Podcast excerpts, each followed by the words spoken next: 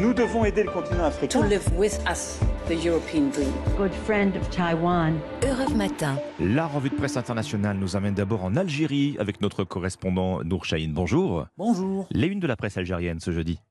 Eh bien, en Algérie, on s'interroge sur l'été torride qu'ont connu plusieurs régions du pays cette année. Les épisodes caniculaires se multiplient et les nombreux incendies durant les mois de juillet et d'août ont aggravé la situation d'après El Watan. Le quotidien consacre d'ailleurs un reportage à ces changements climatiques et donne la parole à des touristes venus de France pour les vacances. Ce temps est déprimant. Cette lumière blanchâtre me tape vraiment sur le moral, s'exclame l'un d'entre eux dans le journal. Un autre touriste explique que les climatiseurs n'en finissent pas de ronronner, ce qui fait exploser la consommation électrique, indique Algérie Eco. Le site rappelle également que cet été, le record de consommation nationale d'électricité a été battu deux fois, ce qui ne semble pas pour autant inquiéter les autorités.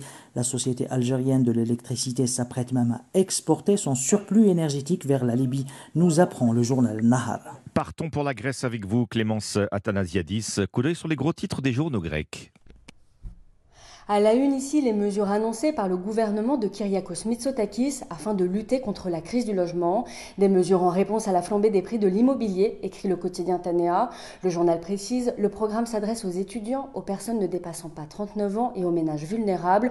Sont prévus notamment des prêts immobiliers au faible taux d'intérêt, la rénovation de biens vacants afin de les louer à prix raisonnable ou encore la création de résidences étudiantes. Plusieurs fonds permettront de financer ce programme, souligne la chaîne de télévision IERT. Le défi est notamment de rendre la Grèce plus abordable pour ces jeunes. Le quotidien Merini a consacré un article sur les logements étudiants avec des loyers à Athènes qui, depuis 2017, ont augmenté de 53%.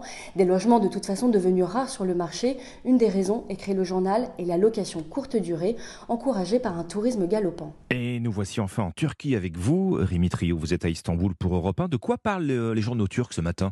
De l'afflux de Russes en Turquie après l'annonce de la mobilisation partielle des réservistes par Vladimir Poutine hier. Les Russes se ruent sur les vols Moscou-Istanbul, titre le Middle East Eye. Le média en ligne relève qu'il n'y a plus aucune place disponible cette semaine dans les avions opérant la liaison entre la Russie et la Turquie.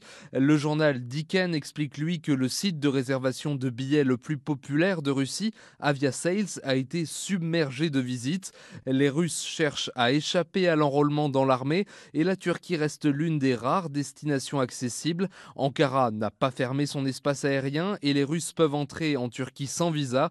Ils sont des dizaines de milliers à avoir déjà fui leur pays via la Turquie depuis le début de la guerre en Ukraine. Merci Rémi Trio, merci à nos correspondants. 6h50.